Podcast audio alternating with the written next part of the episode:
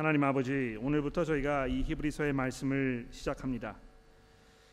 아, 주가 주께서 저희들을 가르쳐 주지 아니하시면 우리가 하나님의 말씀을 이해할 수 없고 또 그 말씀을 따라 순종할 수 없음을 고백하오니 이 시간 주께서 말씀을 전하는 저나 또 들으시는 우리 교우분들과 함께 하셔서 우리 모두에게 아, 복된 시간이 되도록 도와주시기를 우리 구주이신 예수 그리스도의 이름으로 간절히 기도합니다. 아멘. 2년 전에 아, 이 헤드폰 하나를 샀습니다. 음악을 듣기 위해서 산 것인데 어, 이 잡음을 다 제거해 주는 아, 그런 그 헤드폰이에요. 이거를 끼고 있으면 옆에서 누가 뭐 이야기를 해도 들리지 않고 이 음악만 들을 수 있는 아, 최고의 아, 그런 그 제품이 아닌가 이렇게 생각을 합니다. 아, 꽤그 값을 많이 주고 샀어요. 그동안 뭐 이제 뭐 생일 때 뭐 이렇게 여러 가지 이렇게 그 돈을 차곡차곡 모아놨다가 아, 이제 마음을 먹고 이걸 사가지고 한동안 잘 듣고 있습니다. 여러분은 그러신지 모르겠는데요. 저는 성격적으로 좋은 것에 이렇게 쉽게 지쳐버리는 아, 그런 성향이 좀 있는 것 같아요. 그러니까 처음에 살 때는 뭐 굉장히 기쁘고 흥분되게 야 이게 진짜 뭐 너무 너무 좋고 귀중하고 이거를 10년, 20년, 30년 내가 쓸 것이다 이렇게 생각을 했지만 불과 2년 지난 다음에 이제 조금 실증이 나기 시작하는 것입니다. 아 이거 이것보다 이제 좀 더 좋은 것이 있다더라. 새로운 제품이 나왔다더라. 이거는 이런 면에서 좋다더라. 이런 이야기가 이제 들, 이렇게 들려오면 귀가 솔깃해지고 아, 그렇게 좋게 여겼고 귀중하게 여겼던 이것이 더 이상 별로 그렇게 좋게 느껴지지 않는. 아, 그래서 뭐 이거를 이제 뭐막 막 다루기도 하고 아, 그러다 고장을 이제 일부러 내기도 하고 아, 그래가지고 새로운 거를 사기도 하고 뭐 이렇게 되지 않습니까? 아, 이 히브리서의 저자가 왜 이 편지를 썼는지 우리가 잠시 돌아볼 필요가 있을 것 같아요. 뭐 이 글을 쓰는 사람들이 다 그렇지 않습니까? 글을 쓰는 분명한 목적이 있을 것입니다. 아, 다른 편지와 다르게 이 히브리서는 아, 처음에 시작할 때에 이 수신자라든지 이 보내는 사람이라든지 이런 게 잘 적혀 있지 않아 가지고 아 이것이 무슨 목적으로 쓰여진 것이다 이렇게 쉽게 단정을 짓기가 어렵습니다만 우리가 이제 히브리서를 쭉 읽어 나가면서 아 이걸 이제 발견하시게 될 텐데 이 히브리서를 쓰게 된 아주 분명한 목적이 있는 것입니다. 아, 오늘도 이제 뭐 이 본문을 우리가 살펴보게 되면 아, 그 부분에 대해서 아, 이제 조금씩 발견하시게 될 텐데요. 아, 제가 이제 미리 배경을 조금 말씀을 드리고 그리고 나서 이 본문을 이제 자세히 들여다보도록 그렇게 하겠습니다. 아, 제가 말씀드렸듯이 우리 사람들이 좋은 것을 좋게 여기다가 쉽게 지쳐버리는 경향이 많이 있지 않습니까? 아마 여러분들도 그럴 거라고 생각을 해요. 아, 교회를 야 정말 좋은 교회라고 생각을 했으면 나왔는데 한 1년 지나고 2년 지나니까 이제 좀 실증이 나기 시작하는 것입니다. 거기 사는 사람들의 뭐 이 불경건한 모습, 교회의 부족한 모습 이런 것들이 이제 서서히 눈에 들어오기 시작하고 야 뭐 이 교회도 별 볼 일 없구나. 다른 데로 이제 옮겨야 되겠다. 뭐 이런 생각을 하게 되지 않습니까? 히브리서 교회 이, 이 히브리서를 받았던 수신자들이 아마 그런 상황에 놓여 있었던 것 같아요. 그, 그런 상황이라는 건 무엇입니까? 아, 복음을 듣고 얼마나 많은 하나님의 은혜 가운데 자기들이 있는가 이것을 이해하였지만 시간이 지나고 나니까 그런 하나님의 은혜의 그 영광스러운 그 값지고 복된 이 은혜가 이제 점점 점점 빛을 발하는 것입니다. 아, 그래서 이게 뭐 그렇게 별로 좋아 보이지 아니하고 아, 주변에 다른 것을 보니까 아, 이 어려운 일들이 좀 생기기 시작하고 이래서 마음이 약간 동요하기 시작하고 야 이거 이외에 뭐 다른 게 없을까? 이렇게 생각해 보게 되고. 그래서 아, 복음 이외에 다른 것에 마음이 이제 가기 시작하고 더군다나 주변에서 이, 그 몰려오는 어떤 그 박해와 유혹과 아, 이런 그 죄의 이 문제와 이런 것이 이 신앙생활을 점점 점점 시들어가게 하고 그래서 마치 이그 아, 이 줄이 풀린 배, 돛단배가 바람에 흘려가지고 점점 점점 뭇가라부터 멀리 떨어져 가는 것처럼 아마 그런 현상이 이 편지를 받았던 수신자들에게 있었던 것이 아닌가 이렇게 생각이 듭니다. 그런데 이것을 잘 생각해 보시면 이것이 비단 이 히브리서를 받아 처음 받았던 그 분들만의 문제가 아니고 신앙생활을 하는 우리 모두의 문제가 아닌가 이렇게 생각합니다. 여러분들도 아마 그런 경험을 하셨을 것 같아요. 처음에 시작할 때에 정말 열정적으로 기쁘게 감사한 마음으로 뜨겁게 신앙생활을 하였지만 뭐 이 여러 가지 삶의 어려운 일들 또는 내가 이 해결하지 아니한 내 삶의 죄의 문제들 아, 이런 것들로 인해서 점점점 신앙 생활이 시들어가는 것입니다. 예수님께서 얘기하셨잖아요. 예, 씨 뿌리는 자의 비유가 있는데 씨를 뿌리러 나갔더니 그 뿌리 씨들이 여러 종류의 이 밭에 떨어졌다. 그런데 어떤 씨들은 이 돌짝 밭에 떨어져 가지고 뿌리를 내리지 못해서 처음에 이렇게 싹이 돋는 것 같았지만 금방 이게 시들어 버리고 열매를 맺지 못하더라. 어떤 씨들은 이 가시덩굴에 떨어졌는데 싹이 돋아나고 잘 자라는 것 같았지만 이 가시 덩굴이 그거를 집어 삼켜 가지고 더 이상 자라지 못하게 하더라. 그 가시 덩굴이 무엇이 뭘 말하는 것이라고 설명하셨습니까? 세상의 염려와 물질의 유혹과 내 삶의 죄의 문제와 이런 것들로 인해서 신앙생활의 진전을 보지 못하고 내가 지금 믿은 지가 20년이 됐고 30년이 되었는데 그저 제자리에서 맴돌고 있든지 아니면 성장을 하지 못해 가지고 도리어 퇴보하고 있든지 이런 것이 우리 많은 사람들의 경험이고 이 자리에 앉아 계신 여러분들 가운데에도 그런 상황 속에 계시는 분들이 있지 않을까 이렇게 생각합니다. 여러분 스스로 한번 돌아보십시오. 내가 지금 어떤 생활을 하고 있는가? 내가 예수 믿은 지가 얼마나 되었는데 지난 수년 수십 년 동안의 삶을 돌아보았을 때 내가 정말 복음 안에서 든든하게 다져지고 내 믿음이 강건하여지고 내가 이 성품적으로 성숙하여지고 내가 정말 그리스도의 성품에 점점 점점 닮아가고 나를 통해서 그리스도의 이름이 증거되고 그분의 영광이 나타나고 내가 사람들에게 많은 격려와 사랑을 베푸는 그런 아름다운 신앙생활을 내가 하고 있는 것인지 아니면 그저 무기력한 아무것도 아닌 그저 습관적으로 그 누구에게도 그 어떤 영향력도 발휘하지 못하는 이런 모습으로 살아가고 있는 것은 아닌지 이 시간 우리가 돌아보아야 되지 않겠습니까? 자, 그런 상황에 있는 사람들을 염두에 두면서 히브리서 저자가 그들을 때로는 책망하고 또는 그들을 격려하고 그들을 경고하기 위하여 지금 이 히브리서를 쓰고 있습니다. 우리가 이 히브리서를 쭉 읽어 나아가면 이 말씀을 들은 후에 우리가 야 이거 내가 이제 그 정신을 좀 차려야 되겠다 이런 마음이 들지 않으시면 여러분은 지난 우리가 이 시리즈를 하는 동안 12주 동안의 시간을 거의 낭비하신 거라고 보시면 될 것 같아요. 제가 간절히 기도하는 것은 하나님의 성령께서 여러분들의 마음 가운데 이 말씀을 들으실 때에 그 마음이 움직이고 요동해서 마음의 변화가 일어나고 생각에 이그 아, 동료가 생기고 아, 이렇게 해서 아, 정말 하나님 보시기에 기뻐하시는 이런 삶을 사실 수 있게 되기를 간절히 기도합니다.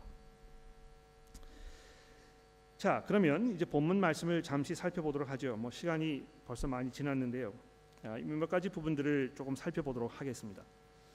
자, 이 히브리서가 우리에게 말씀하시는 하나님에 대해서 이야기하면서 시작하고 있습니다. 옛적의 선지자들 통하여 여러 부분과 여러 모양으로 우리 조상들에게 말씀하신 하나님이 이 모든 날 마지막에는 아들을 통하여 우리에게 말씀하셨으니 아마 아, 히브리서 1장 1절 2절에 있는 이 말씀이 얼마나 놀라운 이야기인가 우리 잠시 한번 생각해 봅시다. 예. 하나님께서요 우리에게 말씀하셨다는 것입니다. 하나님께서 그냥 침묵하지 아니하시고 우리를 그냥 내버려 두지 아니하시고 여러분과 저에게 하실 말씀이 있어서 과거의 여러 가지 방법으로 그리고 이 마지막 날에는 그의 아들을 통하여 우리에게 말씀하셨다는 것입니다. 어, 장유 유서 이거 우리가 정말 귀하게 여기는 우리 한국 사람들은 어른이 말씀하시면 그거를 잘 들어야 된다고 얘기하지 않습니까? 그렇죠? 하물며 하나님께서 말씀하셨다면 우리가 어떻게 해야 되겠습니까? 그 말씀을 잘 들어야 되겠잖아요. 아, 정말 그 매일매일 내가 하나님의 말씀을 주의 깊게 듣고 이 말씀을 두렵게 생각하고 그 말씀을 통해서 내가 정말 아, 하나님 기뻐하시는 그런 모습으로 변화되고 이렇게 돼야 되지 않겠습니까? 그런데 성경 읽는 것이 어렵다고 투덜투덜대고 마치 어린 아이가 밥을 먹지 않겠다고 투정을 부리는 것 같은 이런 어리광을 피우는 그런 신앙생활을 하고 있다면 하나님께서 여러분과 저를 보시면서 뭐라고 말씀하시겠습니까? 아유, 나도 이해해. 괜찮아. 시간 될 때 좀 읽어. 이렇게 하시겠습니까? 이 마지막 날에 그 아들을 통하여 하나님께서 말씀하셨다 하는 이것이 아마 이 히브리서 저자의 의도는 정신을 차리라고 이야기하는 것입니다.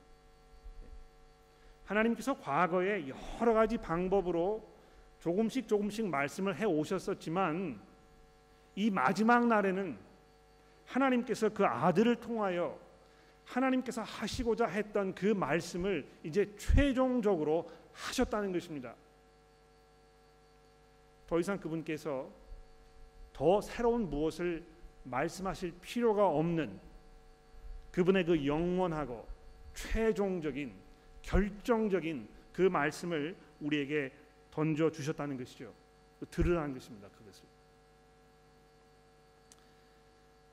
그 말씀의 내용이 무엇인지에 대해서 아직 우리에게 설명하지 않았습니다. 네.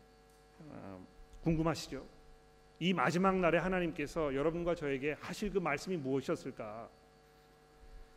근데 그, 어, 그 내용을 설명하기 이전에 그 아들을 통하여 이렇게 설명합니다. 예.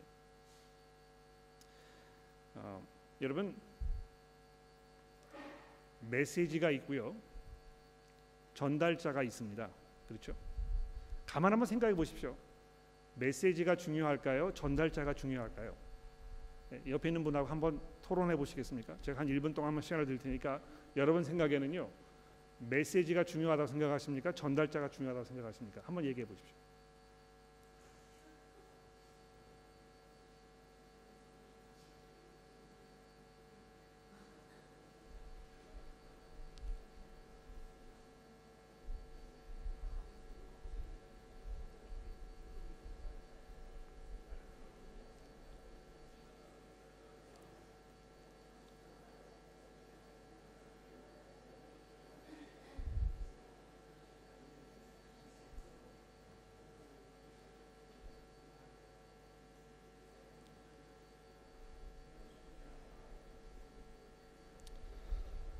됐습니다. 메시지가 더 중요하다고 생각하시는 분, 전달자가 더 중요하다고 생각하시는 분, 둘 다 똑같이 중요하다고 생각하시는 분, 마음을 못 정하신 분, 잘 모르겠다. 메시지가 아무리 훌륭하더라도 그 말을 전달하는 사람이 옳지 않으면 그 메시지가 항상 폄하되어 있습니다. 그렇지 않습니까? 너나 잘해 그렇게 얘기하는 거죠. 그렇죠? 그러나 아무리 훌륭한 사람이 이야기해도 그 이야기하는 내용이 형편이 없으면 그것은 아무런 설득력이 없습니다. 그렇지 않습니까? 이것이 효과를 발휘하려면 정말 중요하고 정말 진실된 그 말씀이 진실되고 능력 있는 설득력 있는 사람에 의해서 전달될 때 그 효과를 발휘하는 것입니다. 그렇지 않습니까? 아무리 훌륭한 정치가가 사람들 앞에 나타나서 대중 연설을 장황하게 해도 사람들이 그 정치가의 이야기를 꿰뚫어 보거든요. 저 사람이 지금 저렇게 이야기하는 것은 자기 어떤 정치적인 야심이 있기 때문이다. 사람들을 위해서 이야기하는 것이 아니고 자기를 위해서 이야기하는 것이다. 금방 알아차립니다. 목사가 앞에서 설교를 해도 설교 설교하는 이 목사의 삶이 하나님 보시기에 합당하지 아니하면 이것이 그대로 드러나게 되어 있습니다. 아무리 설교를 잘해도 그 삶이 동일하지 아니하면 그것은 아무런 효과를 발휘하지 못할 것입니다. 자, 그런데 하나님께서 우리에게 말씀하실 것이 있었는데요. 그 내용이 무엇인지를 말씀하기 이전에 그 말씀을 전달하는 이 전달자에 대하여 뭐라고 말씀하고 있습니까? 그 아들을 통하여. 근데 이 아들이 어떤 분입니까? 예? 하나님께서 하나님의 이 최종적인 말씀을 전달하기 위하여 보내신 그분의 그 메신저 이 말씀의 전달자 그 분은요 만유의 상속자로 세우심을 받으신 즉 다시 말해서 이 세상의 모든 것들을 소유하고 계시는 뿐만이 아니고 그로 말미암아 세계 모든 모든 세계를 지으신 즉 창조주이신 뿐만 아니고 3절입니다. 하나님의 영광의 광채시요 본체의 형상이라 그의 능력의 말씀으로 만물을 붙드시며 이 하나님의 말씀을 전달하기 위하여 보내심을 받은 그 아들 이 분이 얼마나 놀라운 분입니까? 그분의 그 권세가 그분의 그 위엄이 얼마나 놀라운 것입니까? 우리가 찬송할 때 예수 이름을 높이세 영광과 능력의 그 이름 아, 이렇게 찬송하였는데요. 우리가 이 히브리서의 말씀을 읽을 때에 이 히브리서 저자가 얼마나 예수 그리스도 그분을 사랑하였는지 그분의 그 능력과 그분의 그 하나님 되심에 압도되었는지 이것을 우리가 금방 알아들 수 있잖아요. 그렇죠? 뿐만이 아니고 뭐라고 되어 있습니까? 죄를 정결하게 하시는 일을 하시고 높은 그 보좌 우편에 앉으셨다고 이렇게 말씀합니다. 자, 이 그 요 마지막 부분이 이 히브리서 전체 내용에 굉장히 중요한 아, 그런 아이디어 중에 하나입니다. 예수 그리스도께서 왜 이렇게 놀라우신 분입니까? 죄를 정결하게 하는 일을 하신 후에 하나님의 보좌 우편에 앉으셨다니까는요. 여러분 제가 지금 여기 이렇게 서서 설교를 하잖아요. 아, 저 아래 내려간다는 것은 가서 앉는다는 것은 제가 할 일이 끝났다는 걸 말하는 것입니다. 제가 설교하는 동안은 앉아 있지 않잖아요. 그렇죠? 마찬가지로 예수 그리스도께서 죄를 정결하게 하는 일을 마치신 후에 이제 하나님의 보좌 우편에 앉으셨다는 것은 그 문제가 완전히 해결되었다는 것입니다. 죄의 문제로 마음의 유혹으로 방황하면서 무기력하면서 힘을 못 주는 이런 사람들에게 이 히브리서 저자가 지금 어떤 사실을 가장 먼저 이야기하고 있습니까? 하나님의 메신저로 오신 이 예수 그리스도 그 분께서 죄의 문제를 완전하게 해결하시고 이제 하나님의 보좌 우편에 앉으셨다고 이야기합니다. 바로 이것이 히브리서가 우리에게 던져주는 그 메시지입니다. 성경에는요 이 메시지와 그 메시지를 전달하는 그 사람이 동일하지 않습니까? 그렇죠? 바로 메신저로 오신 그 분께서 하나님의 계시의 본체가 되시는 것이고요. 우리가 그분의 그 본체를 보았을 때 그분의 능력과 권세와 영광이 우리에게 드러나서 그 하나님의 말씀이 우리에게 효력을 엄청난 능력으로 발휘하게 된다는 것입니다. 자 그런 후에 이제 보시면 아, 이 본문 말씀이 이제 나머지 부분에 아, 많은 구약 성경 말씀들을 이렇게 인용을 하면서 아, 이 아들 되신 예수 그리스도와 천사들을 이렇게 비교를 하고 있습니다. 제가 뭐 이거 내용을 자세히 살펴보지 않겠습니다만 언제 하나님께서 천사들에게 이렇게 이야기하였느냐? 그러나 아들에 대하여는 이렇게 말씀하지 않으셨느냐? 이거를 뭐 네 번, 다섯 번 정도 반복하면서 우리에게 강조해 이야기하고 있습니다. 왜 이렇게 하는 것일까요? 지금 무슨 의도로 이 아들 되시는 분과 천사를 비교하면서 이 아들 되신 이 예수 그리스도 이분이 월등히 뛰어난 분이라고 이야기하고 있습니까? 아, 뒷장으로 넘어가셔서 2장 말씀을 보시면 우리가 그 답을 찾을 수 있습니다. 2절 말씀을 보십시오. 2장 1절입니다. 그러므로 우리는 들은 것에 대하여 더욱 유념함으로 우리가 흘러, 어, 떠나가지 않도록 함이 마땅함이라 천사들을 통하여 하신 말씀이 견고하게 되어 모든 범죄함과 순종하지 아니함이 공정한 보응을 받았거든. 아, 이게 이제 중요한 말씀입니다. 그렇죠? 하나님께서 과거에 하나님의 이 율법을 사람들에게 전해 주셨잖아요. 그렇죠?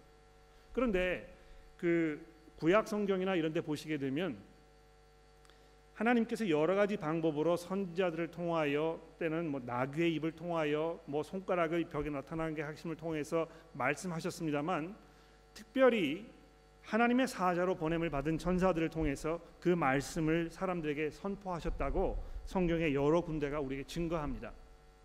제가 그 여러분 가지고 계신 주보에 보시면 3번 A번에 천사들을 통한 계시 괄호 치고 나서 여러 가지 성경 구절들을 제가 아, 보여드렸는데요. 그 이렇게 살펴보시면 일괄적으로 무슨 이야기를 하고 있느냐 하면 과거에 하나님께서 이 천사들을 통하여 그 하나님의 의도하신 바 그분의 계획과 목적 그분의 이 죄의 문제를 해결하는 이 율법의 이 내용들 이것들을 천사들을 통해서 그 백성들에게 말씀하셨다는 것입니다. 근데 중요한 건 무엇입니까? 과거에 하나님께서 천사들을 통하여 그렇게 말씀하신 그 모든 말씀이 견고하게 되어 모든 범죄함과 순종하지 아니함이 공정한 보험을 받았거든. 이게 이제 중요한 것입니다. 하나님께서 천사들을 통하여 하나님의 율법을 주셔서 그 율법에 합당한 삶을 살지 못하게 되었을 때 하나님의 심판이 있을 거라고 말씀하셨잖아요. 그렇죠? 그 천사의 이야기를 들으라는 것입니다. 하물며 하나님께서 과거에 그렇게 하셨다면 이 천사들보다는 비교도 되지 않는 이 놀라운 그 아들 이분께서 지금 우리에게 말씀하셨을 때 그 말씀을 우리가 중요하게 여기지 아니하고 그 말씀을 들으려 하지 아니하고 그 말씀을 따라 살지 아니하고 그 말씀이 아무런 효력이 없는 것인 것처럼 우리가 가볍게 여기고 이렇게 하면 그 결과가 무엇이겠느냐 이렇게 묻고 있는 것입니다. 어, 이게 엄청난 경고의 말씀이에요. 예? 여러분을 향한 하나님의 엄청난 경고의 말씀입니다. 정말 여러분들이 들은 것 우리의 죄의 문제를 해결하시기 위하여 하나님께서 최종적으로 보내신 그 아들을 통하여 증거하신 이 복음의 메시지가 여러분의 마음과 삶 가운데 뿌리를 내리고 깊이 열매를 맺으며 자라서 여러분이 풍성한 삶을 살고 계십니까? 아니면 제가 아까 말씀드린 대로 성경 읽는 것이 어려워서 왜 성경 읽는 것이 어려운지 잘 이해가 되지 않습니다. 예? 왜 성경 읽는 것이 어려울까요? 그것이 무슨 그 익스큐즈가 되겠습니까? 하나님께서 지금 이 마지막 날에 그 오랜 세월 동안 감추시고 계획하시고 준비하셨던 그 놀라운 말씀을 이 온 세상의 창조주이신 예수 그리스도를 통하여 우리에게 확증으로 나타내셨는데 고작 우리가 그것을 그저 생각날 때 뭐 꾸벅꾸벅 졸아가면서 억지로 그렇게 읽는 것이라고 생각하면 아마 여러분은 크리스천이 아닐지도 모릅니다. 하나님의 은혜가 여러분의 삶 가운데 아직 풍성하게 임하지 않으셨을지 모릅니다. 그러나 잠시 여러분들이 아, 점점 점점 배가 이 그 파도에 밀려 가지고 정처 없이 떠나는 것처럼 그런 모습으로 지금 하고 있다면 바로 지금 이 순간이 회개하고 돌아서야 할 순간인 것입니다. 들은 것에 더욱 유념하라. 그래서 흘러 떠내 떠내려 가지 않도록 하라 하는 이것이 오늘 본문 말씀의 핵심인 것입니다. 여러분 우리가 이 예수 그리스도 그분의 그 복음의 말씀을 붙들고 그것을 정말 귀하게 여기고 그 안에 있지 아니하고 그것을 우리가 서로 격려하고 이렇게 하지 아니하면 그 결과는 무엇입니까? 아주 뻔한 것입니다. 죄와 싸워 이길 수 없고 우리에게 몰려오는 유혹을 이겨낼 수 없고 우리가 점점 점점 세상에 휩쓸려서 결국은 우리의 믿음이 난파되는 그런 결과를 보게 될 것입니다. 믿음을 저버리는 이 일은 생각보다 어렵고 생각보다 쉬운 것 같아요. 주변에 아마 그런 분들을 많이 보셨을 것입니다. 신앙생활을 뭐 열정적으로 잘 하는 것처럼 보였는데요. 한 10년 후에 만났는데 이분이 더 이상 신앙생활을 하지 않는 것입니다. 그 10년의 기간 동안 무슨 자잘구레한 일들이 많이 있었겠죠. 자기의 신앙생활을 그냥 방치해 두었을 것이고 아무런 영양분도 공급받지 못했을 것이고 주변에서 그 사람을 격려하는 사람도 없었을 것입니다. 그저 자기 육신의 정욕대로 그 욕심을 따라서 그저 어, 다른 사람을 원망하거나 미워하거나 시기하거나 또는 그 질투하거나 이렇게 하면서 그냥 정처 없이 살았을 것입니다. 아무런 생각 없이 아무런 두려움 없이 아무런 열정도 없이 그냥 살았을지 모릅니다. 그러나 그 사람의 결과는 얼마나 처참하고 돌이킬, 돌이킬 수 없는 그 지경에까지 이르렀는지 우리가 주변에 있는 사람들의 경험을 통해서 그런 것을 발견하게 되지 않습니까? 그렇게 하지 말라는 것입니다. 더군다나 오늘 본문 말씀의 이 맨 마지막 부분에 보시게 되면 뭐라고 되어 있습니까? 2절, 2장 3절 말씀을 보십시오. 우리가 이같이 큰 구원을 등한히 여기면 어찌 그 보응을 피하리요? 예. 지금 예수 그리스도께서 죄의 문제를 죄를 정결하게 하는 일을 마치시고 이제 하나님의 보좌 우편에 앉으셨단 말입니다. 그 놀라운 구원의 메시지, 하나님의 이 구원사적인 그 최종적 메시지가 지금 우리에게 주어졌는데도 불구하고 우리가 그것을 등한히 여기면 그 다음에는 다른 해책이 없다는 것입니다. 그러니까 여러분 그 우리가 성경을 통해서 계속 이 메시지를 듣잖아요. 복음을 우리에게 주셨는데요. 그 복음의 메시지가 충분하지 않다고 생각이 되어서 이거 이외에 어떤 다른 물리적인 인위적인 무슨 뭐 다른 것이 있어야 되겠다 이렇게 생각하시게 되면 무엇인가 대단히 오해하고 계시는 것입니다. 하나님께서 지금 여러분들에게 그 능력의 말씀을 그 능력 넘치시는 예수 그리스도를 통하여 우리에게 나타내셨지 않습니까? 우리가 해야 할 일은 그것을 듣는 것입니다. 그거 이외에 다른 것이 없습니다. 뭐 어떤 다른 기도회를 열심히 한다든지 열정을 낸다든지 찬양을 열심히 한다든지 뭐 어떤 인위적인 방법을 통해서 그룹을 뭐 어떻게 조성을 해가지고 뭐 어떻게 한다든지 교회를 새로 옮긴다든지 이런 어떤 다른 여러 가지 해결책을 찾아보려고 방황하고 계신다면 히브리서의 저자가 하는 이야기를 잘 들어보십시오. 하나님께서 그 아들을 통하여 이 마지막 날에 하고 싶으신 그 말씀을 다 하셨기 때문에 여러분과 제가 해야 할 그 일은 그분의 말씀을 두렵고 떨리는 마음으로 들으면서 우리 스스로를 돌아보고 경성하는 그런 일이라는 것입니다. 기도하겠습니다.